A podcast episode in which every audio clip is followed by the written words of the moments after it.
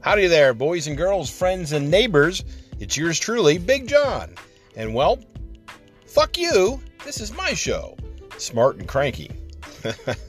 well, now that I've got your attention, tune in on a daily basis to listen to me gripe and groan and uh, just be generally pissed off and irritated about almost everything under the sun. Now, look, people that know me know that I am like the modern day Charlie Brown. I have a rain cloud that rains just on me and follows just me. So the minutia of everyday life that most people uh, shrug off until they don't and pick up an AK-47 and shoot a bunch of people, I bitch and complain about right here uh, on this podcast. So we'll talk about sports. Uh, we'll talk about politics, daily events, the guy at uh, Burger King that pissed me off. Who knows? You got to tune in and check it out. Big John, smart and cranky.